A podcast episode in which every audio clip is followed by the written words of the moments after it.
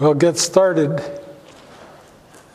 I'm, I'm hoping and assuming that there are people not only that will be coming here, and there's, um, but also the ones that are listening from home, because at this point the uh, the crowd is sparse. okay, so let's begin with prayer. Gracious God our Father, we come this morning with gratitude. Thankful for the gift of marriage.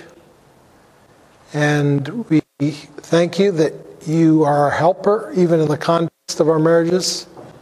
And we look to you today to help us, to give us insight, and to turn our hearts in the direction they need to go so that our marriages reflect the glory of Christ's love for his bride. We pray in Jesus' name. Amen. Okay. So, you know, when God instituted marriage, he said, A man shall leave his father and mother and shall cleave to his wife, and the two will become one flesh. Well, the fact is that when you leave your father and mother, that's talking about physically, but um, the fact is we still carry them with us even though we don't live in their home anymore. Um, and that's what we're going to talk about today is the way that we, our childhood continues to live on in our hearts and in our minds and in our patterns and our relationship with our parents as well. Um, so, you know, we, we have uh, habits that we began when we were children that continue on. And, uh, and not only habits, but um, hurts and wounds that continue to affect us even as adults. And things trigger us that are a result of imprints, emotional imprints that happened to us as children. Um, David Powlison, the late David Powlison, uh, tells told of a story of uh, a counseling situation that he was involved in. He was uh, counseling a young couple that uh, had gotten close and you know were sort of moving forward in their relationship towards marriage, but something very strange happened um, whenever they like began to get physically close. Um, whenever he would try to snuggle up to her or kiss her or anything like that, she would sort of panic and freak out. And uh, so he didn't, you know, they just, and she had no idea why. She just, that's the way it was. Good morning. And so um, David Powlison, hearing this, turned to the woman and said, You know, earlier in your life, did you ever have someone who um, was intimate with you in an unwanted way? And she literally slid, slid off of her chair onto the floor in the fetal position. And, and they actually had to eventually help her to the car just and take her home before she could sort of snap out of it. And the next time, the same thing happened. Uh, he asked the same question, and, and it happened again.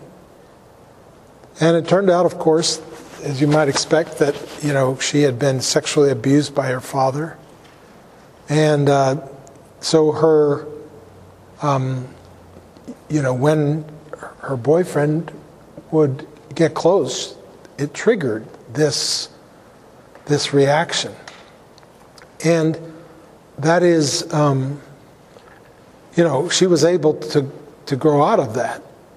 But the point is that we carry stuff with us, and some of it we're not even aware of. And, um, and so, um, as long as we go on and don't deal with it, it continues to trip us up. It continues to come back. It continues to determine our behavior, and we're, we don't even know why. We don't even know why we're doing the things we're doing often. And so um, we need to become students of ourselves and our reactions, and even of our childhood, um, and students of our spouses and their reactions and their childhood. Um, you know, there's a number of things that Marianne and I have realized, you know, things that we didn't understand why either of us was doing what we did until we figured out that, that there's a connection with something in our past that we didn't even know about. Just getting frustrated with your spouse doesn't fix anything. Um, there needs to be a calm, loving, gentle investigation. And really, this is what Marianne and I have been working on over the last couple of years in our marriage, and it's produced great fruit.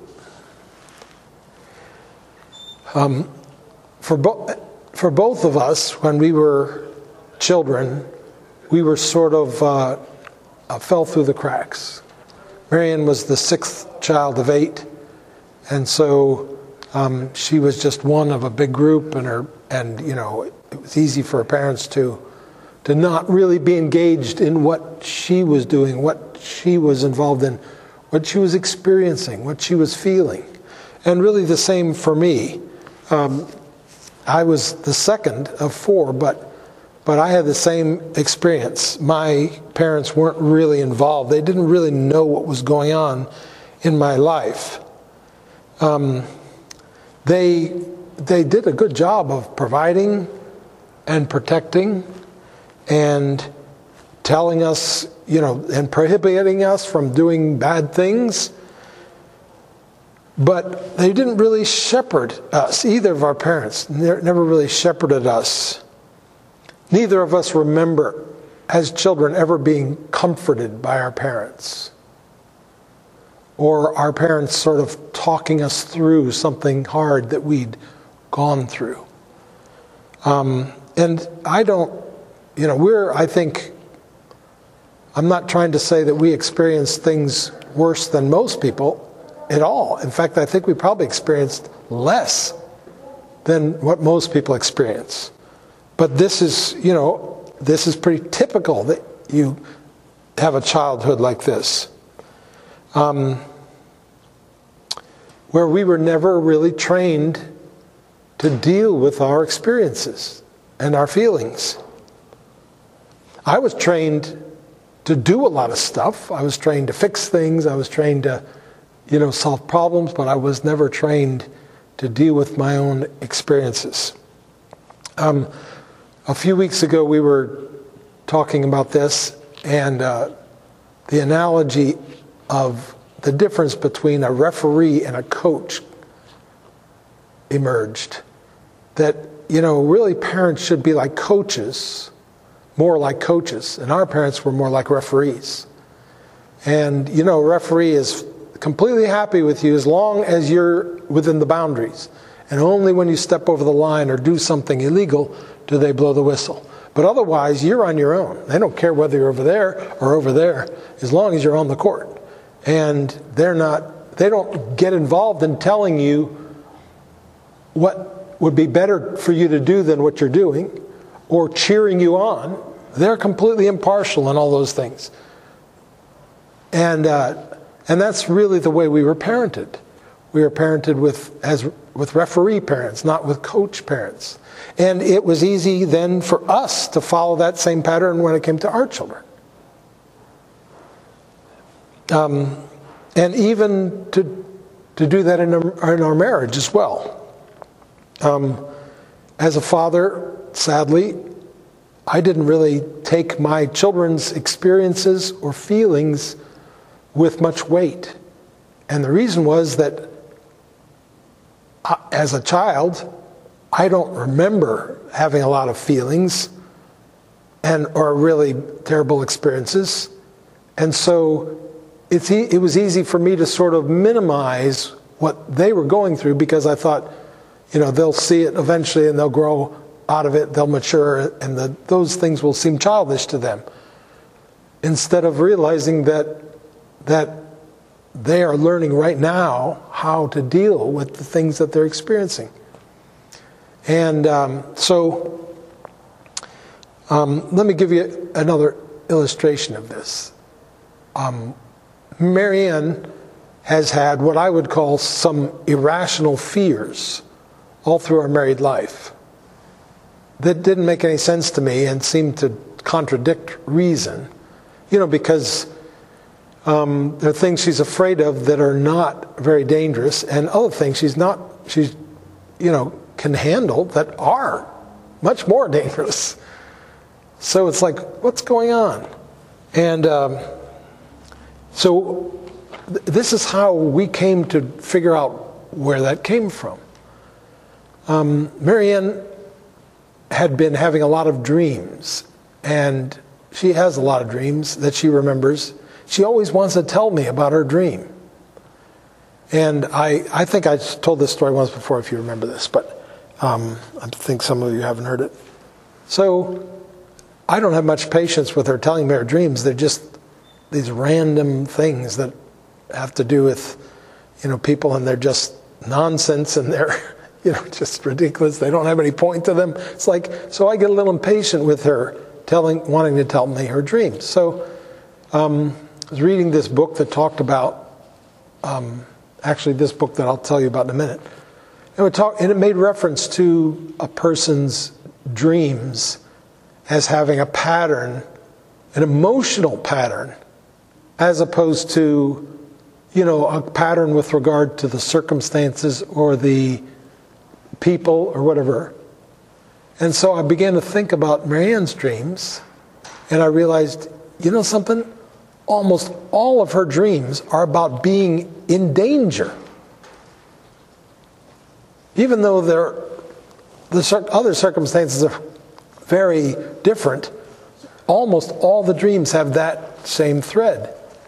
And so I went to her and I said, I realized that your dreams are often about being frightened and in danger. Is that, do you think that there maybe is something down deep in you where there's, there's, a, there's a fear that, um, you know, has a lot of effect upon you that you don't even really aren't aware of? And she says, Yeah, I think that's probably true.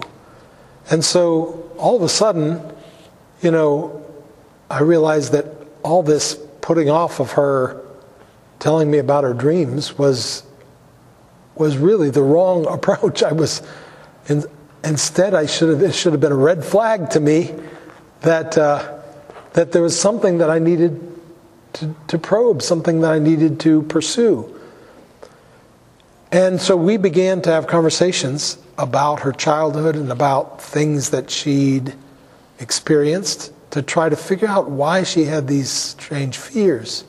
And it turns out she uh, remembered a childhood experience that we believe is the source of most of this fear, where there was a, uh, a man that was, um, you know, when she was a little girl, like, I don't know, six,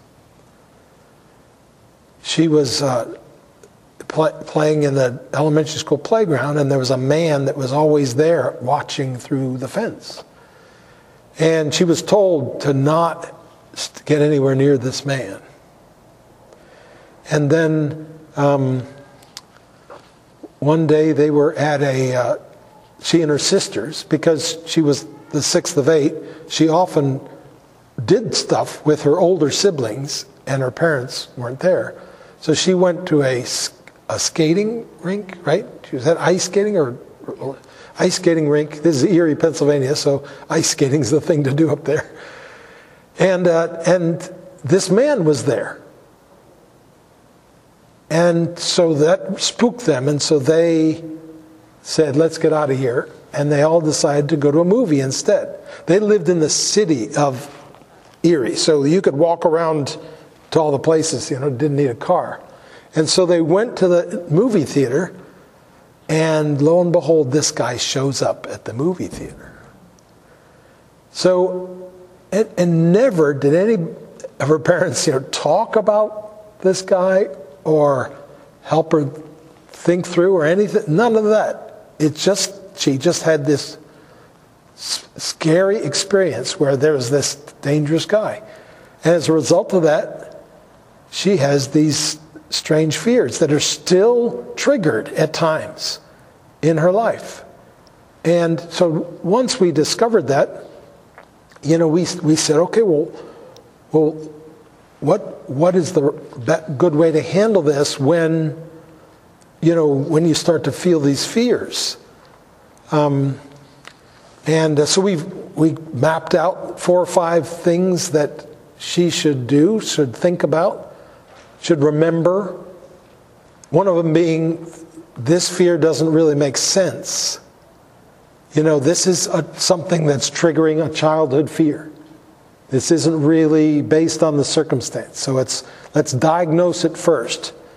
And then second of all, you know, if the I'm willing like when Marianne goes on an airplane ride, like many of us, I'm sure, she says to herself, Lord, if this is my time to die, you know, your will be done.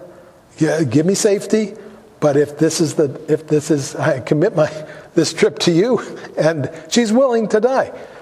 But for some reason, and so she doesn't get spooked there, but she gets spooked when at the idea, for instance, of getting into a taxi cab with a strange man.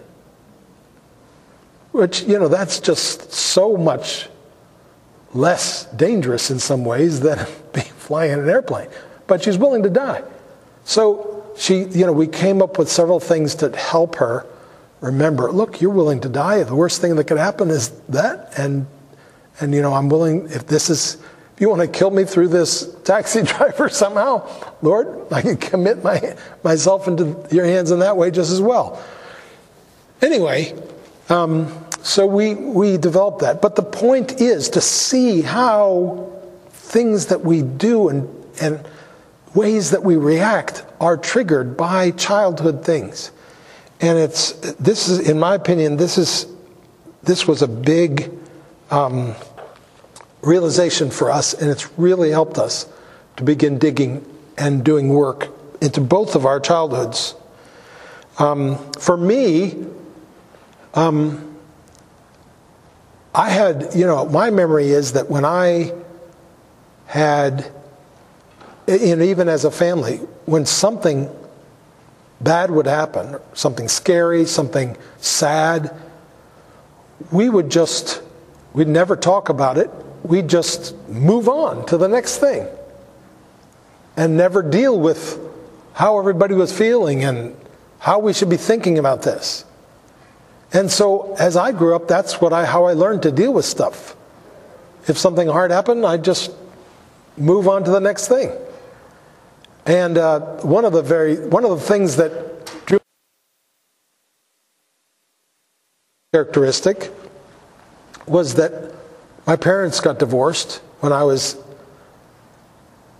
right after my junior year of high school, and I never really grieved.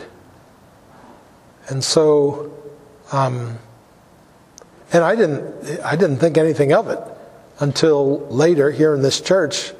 A member of this church, hearing that, was very intrigued and asked if it would be okay if we talked about that, and he pursued that a little bit. And, you know, within 20 minutes of that conversation, I was bawling like a little child about the, the divorce, which I'd never done before. But I'd, ne- I'd never um, really dealt with it. And, you know, I'd never even had anyone, none of my relatives, nobody ever came along and said, we talk about this. It just, just walk on to the next thing. You know, you don't deal with it. And so that's the way I uh, tended to treat my children and my wife in when they're going through something hard. It's like, okay, well, let's trust the Lord and move on. you know, it's really um, not a very helpful thing. So, um, I've mentioned these books before, this book before, but this is the book that really got us going on um, the impact of childhood experiences and memories um, and how they affect us today and how and this is not a book you know that their stated goal is not to put to figure out who to blame for how messed up you are but rather to help you heal so that you can um, be healthy in the way that you deal with stuff in your life. So uh, we we read the book. I read it i don't know did you read it just once? So I went back and read it a, a second time as soon as that was done. And I'm gonna I'm actually planning to read it again, except that we're going through the workbook. There's a workbook that comes along with it. Um, and we're working our way, you know, where we, there's questions and we talk about them. We, we meet once a week for an hour and just go through um, the questions, working our way. We're not quite halfway through, but almost halfway through the book. It's taken us over a year to, uh, to get this far. It's been very, very helpful. Um, and you know, it, it, really, it really cultivates compassion in us for two people compassion for our, for our spouse and for what they experienced and, and how they got where they were. A lot of times, someone can be difficult and you don't realize that the way that they became difficult was through pain. So you can't really deal with them as difficult people until you can be compassionate towards the things that happened to them that were so painful. But then the other person that you, you learn to be compassionate towards is yourself as a child. You know, you realize that uh, things happened to you and, and you were left with no help. Anyway, so we recommend that. There's also another book. This one is basically uh, about marriage, you know, discover your love style, enhance your marriage. By the way, um, in case you're interested, we're actually doing a webinar with this couple um, in, a, in a couple weeks. Days, Thursday. This Thursday. So if you're if you're interested in that, I'm sure you could uh, you could be a part of that um, if you sign up soon. Um, but there's also one how we love our children that talks about the um, you know how this principle affects the way we parent, and uh, so there's actually a lot of that in here too. But we're looking forward to reading that one, and. Um, we watched a, a DVD that was on how we love our older children.